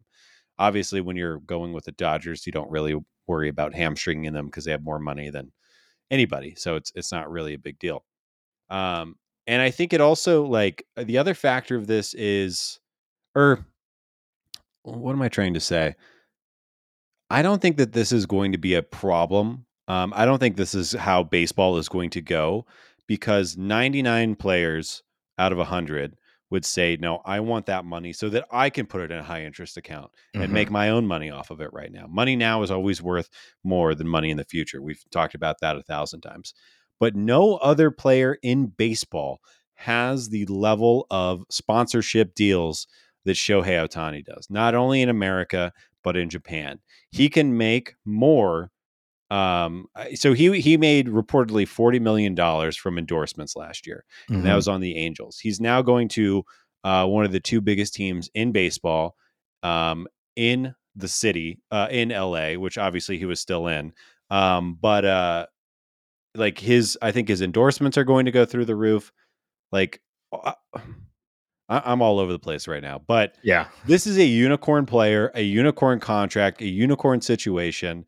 Um, I, I don't, I'm not worried about it breaking baseball. I do find it annoying. Um, I think it is important to note what you're talking about, though. Like, it's not like not every team is going to go, oh, we're going to do this with all of our players and we're just going to sign all the best players and we're going to have a super team because of that escrow factor. It's still money that you can't touch. You can invest it, um, but it needs to be set aside as part of the CBA. So I don't know. It's is it annoying as a fan of not the Dodgers? I think so, but I think I'm more annoyed by the fact that he's a Dodger than the way that the deal is shaken out. Yeah, well, the fact that he that this was Ohtani driven, that he actually made basically the same. It's he's so good and he's so popular that he's making offers to these teams. You know, it's not the other way around. Right. But he made this exact, basically this exact same offer, and then multiple teams were agreeable to it, and then he chose the Dodgers, which, like, you know, of course, what I think it, most players probably want to play for the Dodgers right now. Right. Um. So it does make it like it's a little bit less about the Dodgers because uh, most teams Um, could have done this. Um, I saw that the Dodgers have made the playoffs every year that Shohei Ohtani has been a professional player, and that includes when he was in Japan. yeah, I mean they're they're they're the class of the of the of the league at this point, right? Um, so, and deferrals are not uncommon. This is the most extreme version of it, but the Cardinals are currently paying deferrals. They are paying Matt Holliday $1.5 million a year until 2029. Um, Adam Wainwright will be the recipient of deferrals. Nolan Arenado is the recipient of deferrals. So the Cardinals have done this. Um, it's not uncommon. The, this degree of of balancing is extreme. And I agree that I think you're right and that we're not going to see a ton of this. I think maybe we see a little bit more of it in these teams that are trying to form these sort of like super team moments like that in this sort of unicorn opportunity where an MVP level player hits free agency. Yeah. You know, like that just doesn't happen that much, not like this, you know. And um and someone who is well, Ohtani has a legitimate case to be called the greatest baseball player of all time. And so like wh- who knows if we'll ever see that again. So it is it is a very unicorn moment and like you said, you have to pay a lot. Like money is worth more now than it is tomorrow. So um, there's been some people who've done some some projections on this um, that if they had just paid it all up front um, and not deferred it for the the bulk of it for ten years, that really this equals out to uh, ten years and four hundred and sixty million dollars. Which if Ohtani had signed that, you'd everyone would be like, "Congrats!" You know, like that makes sense, right? Like that biggest contract in baseball history. It's when it got to the 700 million. It's when I, I there's something that I want to talk, but you, you, Vin's Well- making faces at me. Uh, that's what's so funny about this deal is because in reality, it's essentially the same thing when you're the Dodgers Right. or Ohtani. Now, Yeah. Like, should be clear, Ohtani is going to be paid seven hundred million dollars yes. over the next twenty years. That that is going to happen. But as far as real world value, like what I I guess my biggest question, and is it just because he wanted to show everybody how big his dick was that he went for the 700 over 20 years? Why didn't they just sign the 10 years 460 million dollar deal? Like why was what was his motivation? I, it's because he wants the massive contract, but he wants the Dodgers to be able to have some flexibility right now. And But what I'm saying is like since they have to put that amount, they're putting forty six million dollars yeah. away every year. That's the CBT hit. That's that's what's happening. Like it doesn't actually change their flexibility. yeah, You know what I'm saying? Like this actually kind of speaks to where I think that this there is a problem with this deal. And I'm gonna be I'm gonna be a little soapboxy here. And I don't know that I'm necessarily gonna explain myself perfectly. So I'm sorry if I'm a little um inconsistent with what I'm about to say, but I the fact that the number is so absurd and then we start to hear all these little like oh well it is this but it's kind of this much and then there's the taxes and the da da da da, da and there's all these little details that make this absurd amount of money sliced and diced in a million different ways. Um i think it may it's it's bad for the perception of the sport. Uh, let me go on a little bit. The right now we are in a, a, a period of in, increasing wage and income disparity right and when people are looking around for where they're going to spend their um, increasingly small expendable income and you see these things that this guy is going to be paid 700 million dollars and he has set it up in a way him and the team have set it up in a way where he's going to be able to pay less taxes on it and that the team is going to be able to earn interest on the deferral and everybody's going to walk away with an insane amount of money and be able to in a way skirt the rules of the current structure that'll allow them to still build a, a competitive team. You can see why some people might just say this whole thing is bullshit. I don't want anything to do with this insane rich man's game where they can just Mm. throw money like that and also manipulate it in a way where the where they win even more. You know what I mean? And I think you're seeing some backlash to this uh, contract in that way. And I think that that is fair. I think that it impacts how people perceive their willingness to even get involved in the sport of of baseball because it's such bullshit that there's so much money and they're able to uh like manipulate it this way. Now, that said like I know that like we actually want the players getting more money because this money already exists and it should go to them rather than just continue to sit in the coffers of these billionaires. So like I like like I'd rather Ohtani have 700 million dollars. He's done something. He's maybe the best baseball player of all time than you know the owners just having that money and collecting it from everyone and they're going to increase prices anyway so might as well go to the players like i get that but when you when you zoom out and you look at the people who are like potentially baseball fans or or like the younger generation right now who are bombarded with everything all of the time why would you go to be a baseball fan when it looks like such bullshit so like I, I like it, that's part of where I think there's a there's a real problem with stuff like this, and I don't know what the solution is because I want the players making more money. They should make more money, but it's this contract, and it's the fact that it's so enormous, but then all these little things that make it even more complex and more bullshit. Like you said, it it it, it doesn't matter if the Dodgers pay seven hundred million over 20 years or 450. They have so much money, it doesn't matter anyway. And so it just, it's like, Yeah. I don't know. I, Well- I, I'm, I'll get off my soapbox, but like, does that make sense? I, I think what you said makes sense, and I, I'm just going to counter argue it for the sake of counter arguing it. But I, I think what you said makes a lot uh, uh, uh, lines up, and I think people feel that way. Uh, I also think that there's another group of people that go, "Oh my god, I need to check. Who is this 700 million dollar Japanese baseball player? I need to watch Dodgers games. This is exciting. Th- this guy." He makes more money than Messi. He makes more money than anyone in the world. That he plays in LA. I need to learn about Shohei Ohtani. And I also think that like the like us freaks and the freaks that listen to this show, like you we care about the intricacies of the contract and how it's being paid out and why that's important and what that does to the Dodgers and why other teams didn't do that or, or wouldn't do that or whatever it might be. Um, but I think your average fan, your average American, um, just looks holy crap, Shohei Ohtani got seven hundred million dollars to play with the Dodgers. And that's that's really going to be it. Um, but but I hear what you're saying. It is it, it's also like Shohei Ohtani is on TV 160 plus days a year. Um, and who the hell's the Guggenheim group?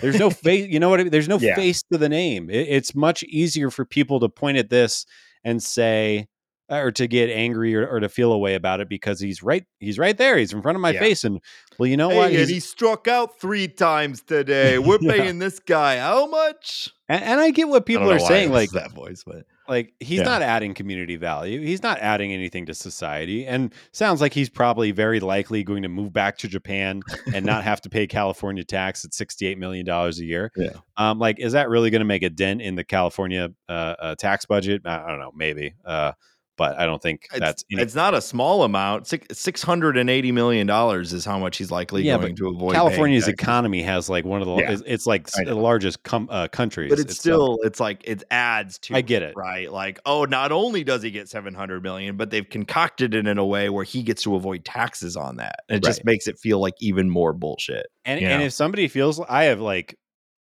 uh, they they are they are totally in their right. I don't disagree with them at all. My only pushback on that is like that is currently how that skill set is valued in today's Mhm. world. Is that a good thing? Probably not. Should teachers be making more money? like there are much other things more important? Yeah. Of course they are. But this is our little capitalist hellhole that we get to live in. right And like you said, I would much rather that massive amount of money go to Shohei Ohtani, who is kind and charitable and cares about Yeah. other people, than the Guggenheim group holding on Yeah. to it and filling their coffers, like you said. So I get both sides. Um, but you know, it, it is what it is. And uh I think bullshit is a, a good term to throw. It is bullshit. yeah i we there there need i don't know what the solution is here but like if it continues down this road where contracts get more and more there's more and more fuckery in the contracts i do think it's going to impact th- people's willingness to get into the sport I, I agree. I do think like the other part, like the CBA or the the uh, players group likes this. Like the players, uh, Mhm. the players, Oh, sure. uh, they they like to be able to say we have a seven hundred million dollar player. Yeah, they passed Um, 500 million, 600 million, Yeah. all that, you know, like there's a whole new bar now. Yeah. But like I said earlier, the player has to agree to it, which I think Mm-hmm. is the le- the least likely thing to happen going forward. And I truly believe the only reason that Shohei agreed to it is because of his endorsement deals. he's And already- I think the yeah. endorsement deals are about to go through the roof Yeah. playing for the Dodgers every day.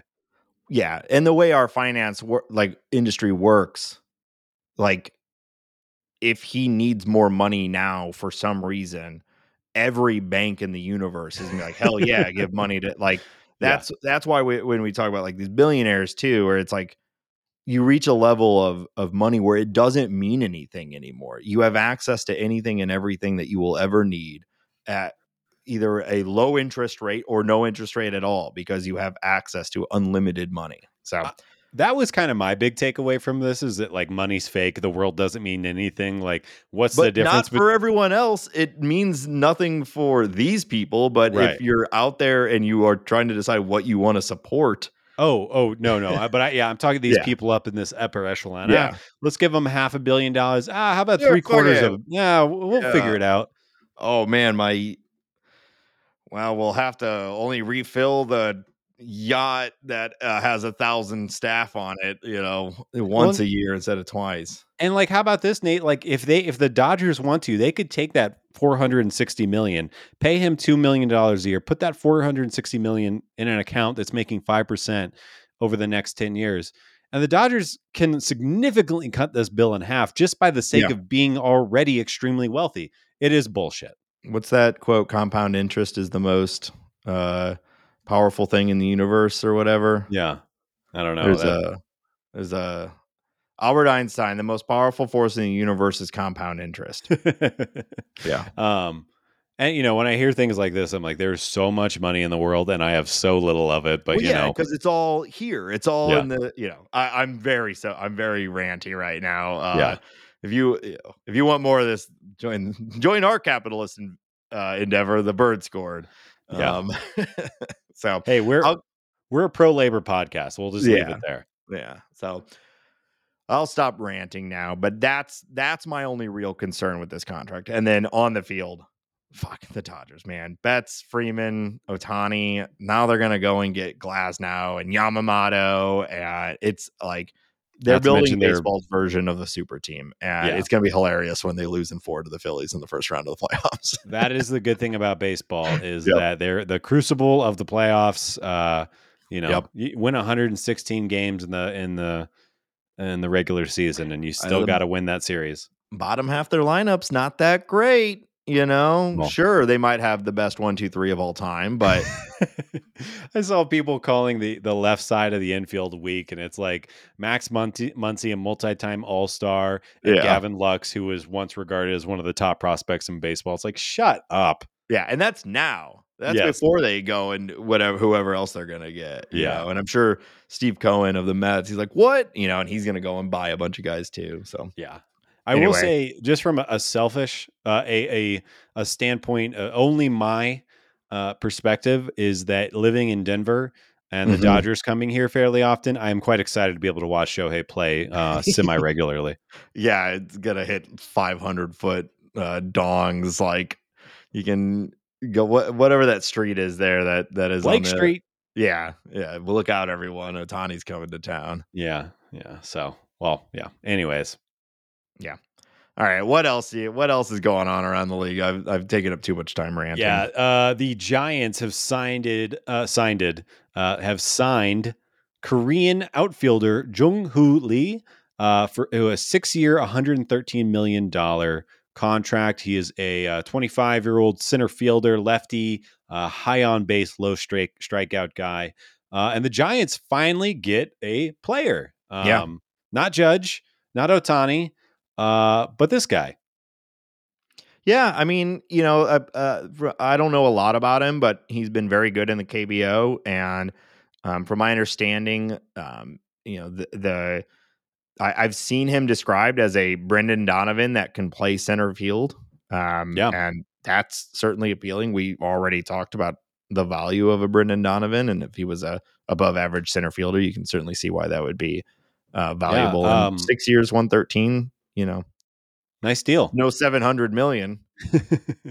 uh, you know, ha- Ha-Seong Kim uh, walked, so this guy could run. I'm curious to see if more, uh, uh, if KBO get the guys get a little bit more money going forward. This guy's also a pretty special player, so Yeah. we'll see. Uh, the Royals make a couple of moves. They sign right-hander Seth Lugo to a three-year, $45 million deal, and they also get Chris Stratton for two years, $8 million.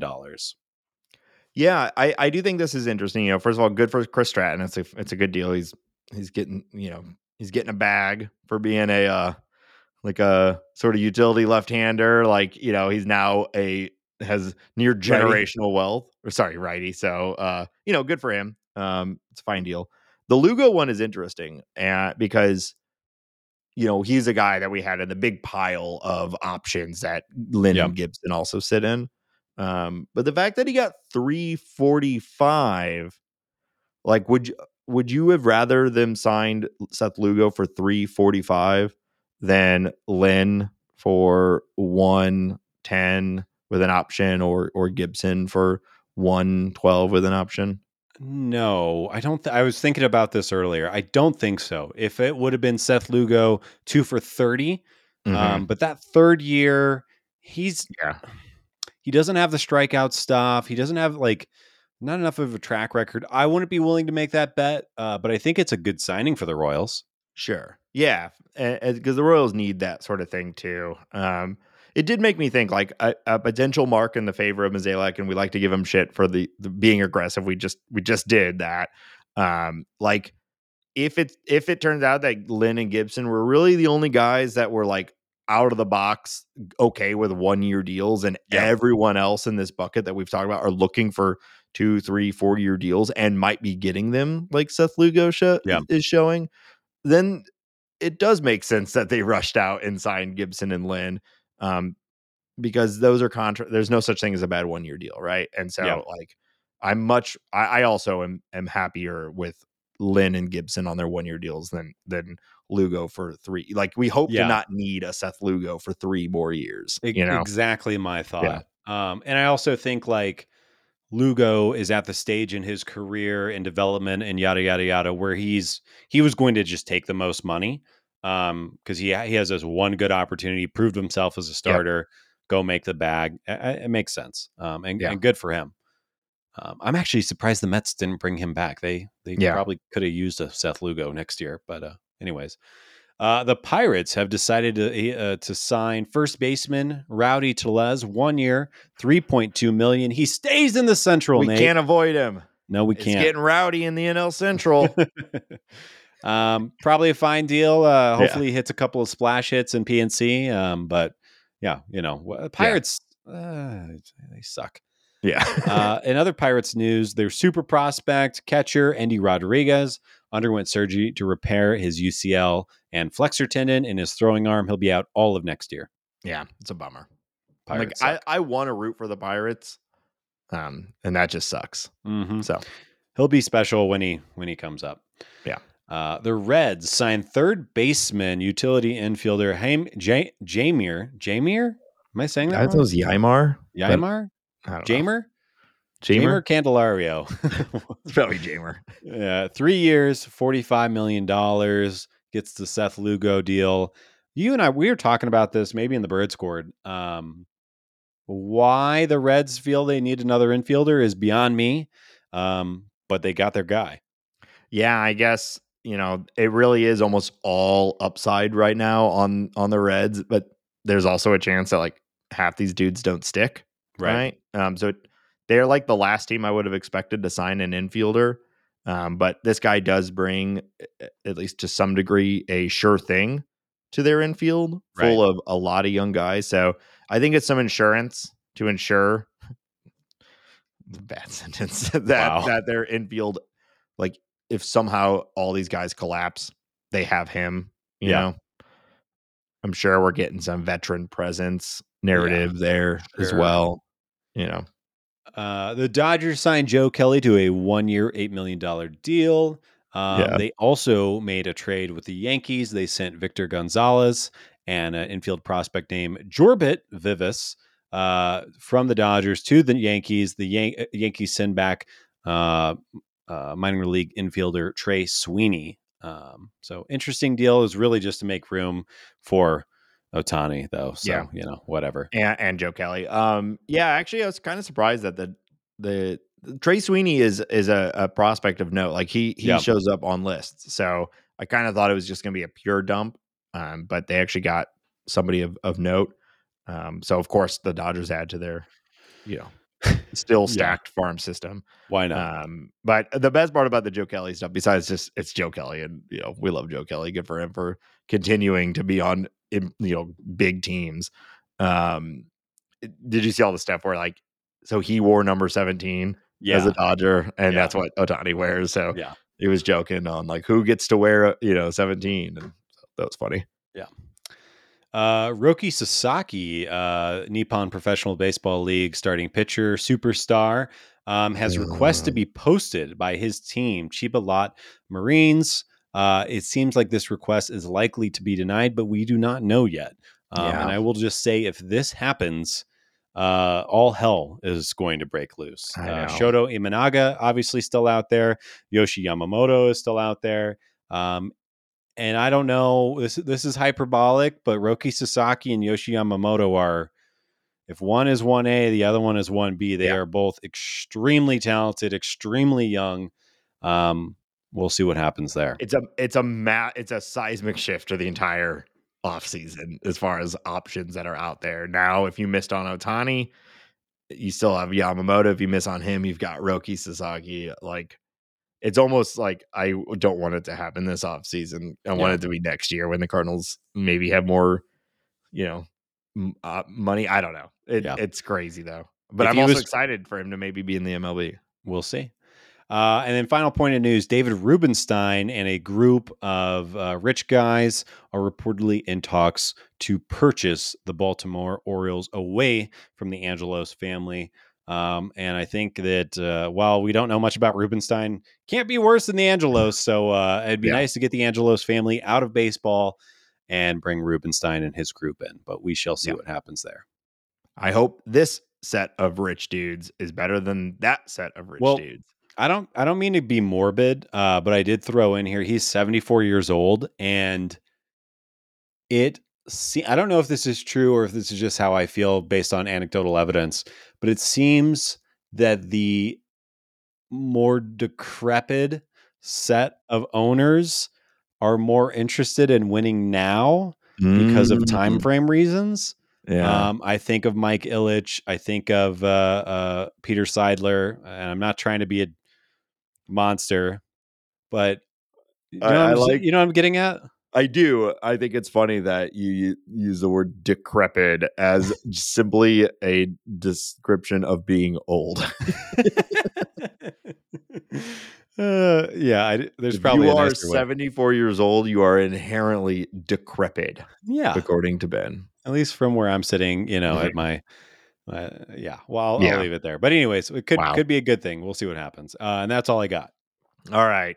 Let's wrap this up, Ben. We're returning to a game. Uh the the Cardinal that we've played before. Uh the Cardinals have recently released um a set of promotion nights for uh 2024. You and I have talked memorabilia a little bit recently and and there's been some there's a great conversation in the in the bird squad about everybody's Cardinal mem- memorabilia. So it got me thinking about that and uh we are returning to a little game I call theme night or dream night.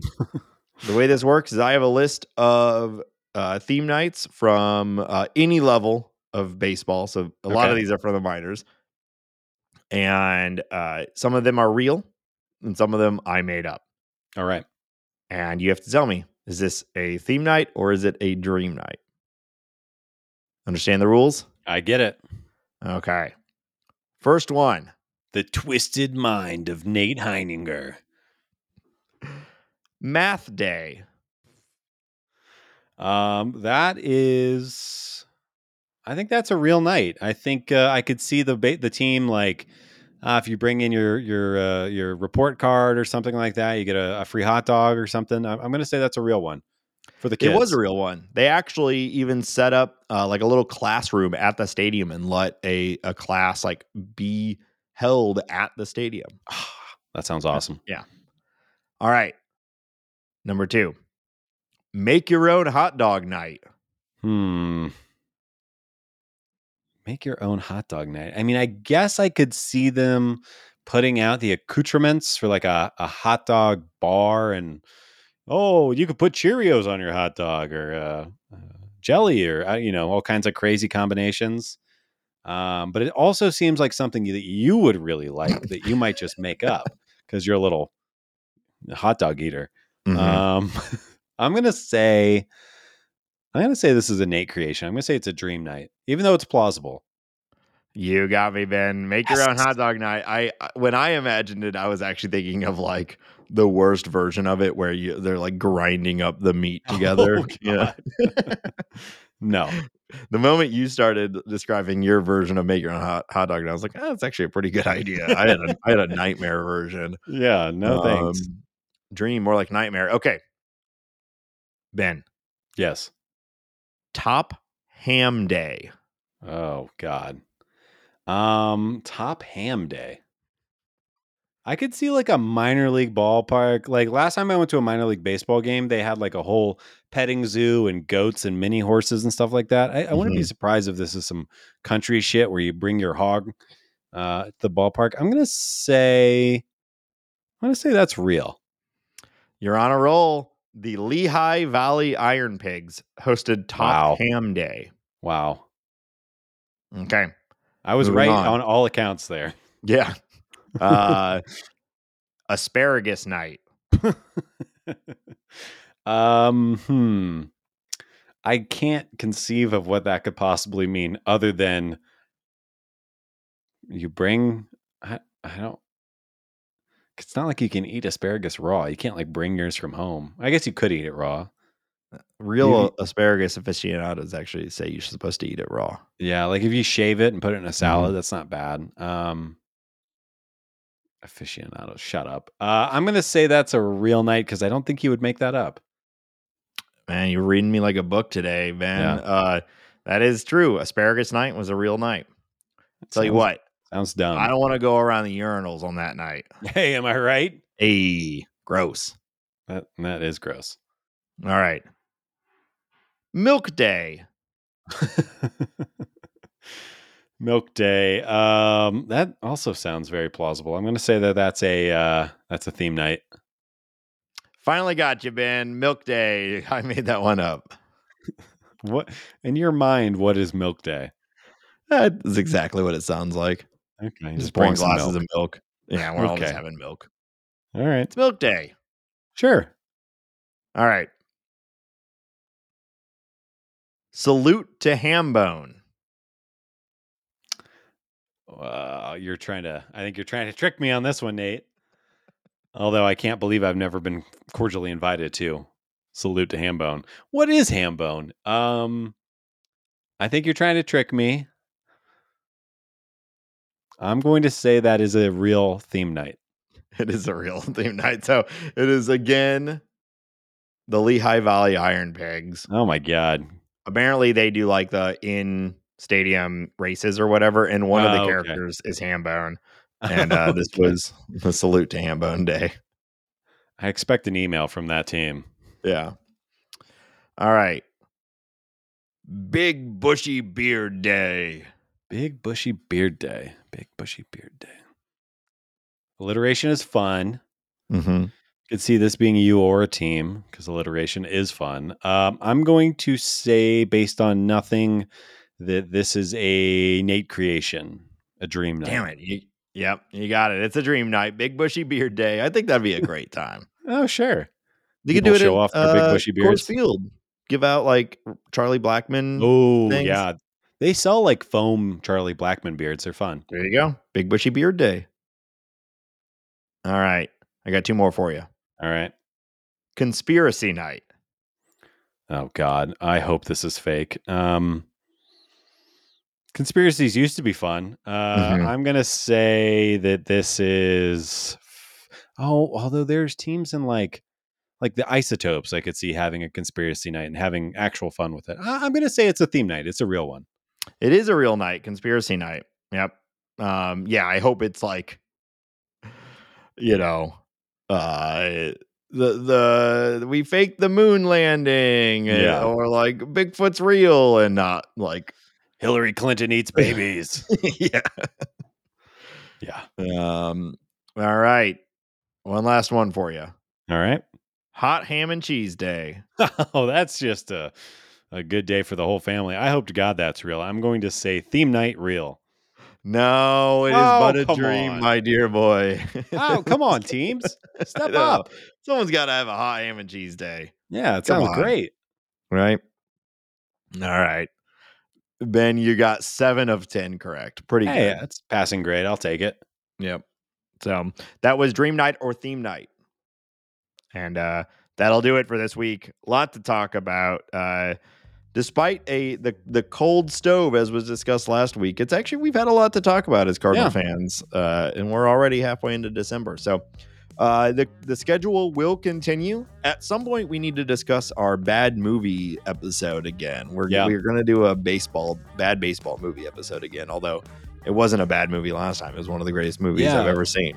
Hit us Um, up on Twitter or uh, if you're in the Bird Squad, give us suggestions. What what movie should we watch? Nate's still never seen Major League. Nate's still never seen. Well, those are um, good baseball movies. I want to watch another uh, absurd one, but yeah, Okay. maybe we'll do a little bit of both. So, All right. Uh, yeah. So if you have ideas on what we should watch, let us know, and uh, we'll be back next week. Um, and until then, Cardinals go sign Yamamoto and Roki Sasaki And Imanaga. and Imanaga. Okay, bye. Bye.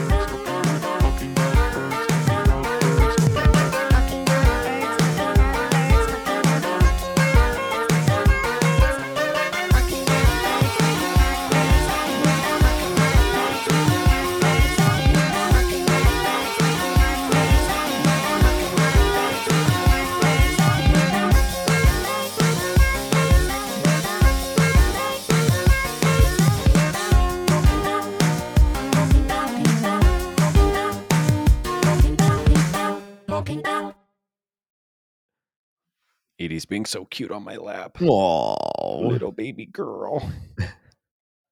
We need to get our cats on the podcast more. Yeah. That's what the people want to hear. I think. Meow meow meow meow meow Yeah. meow meow. Yeah. cat language. ah, you speak cat. Meow meow Alright. meow.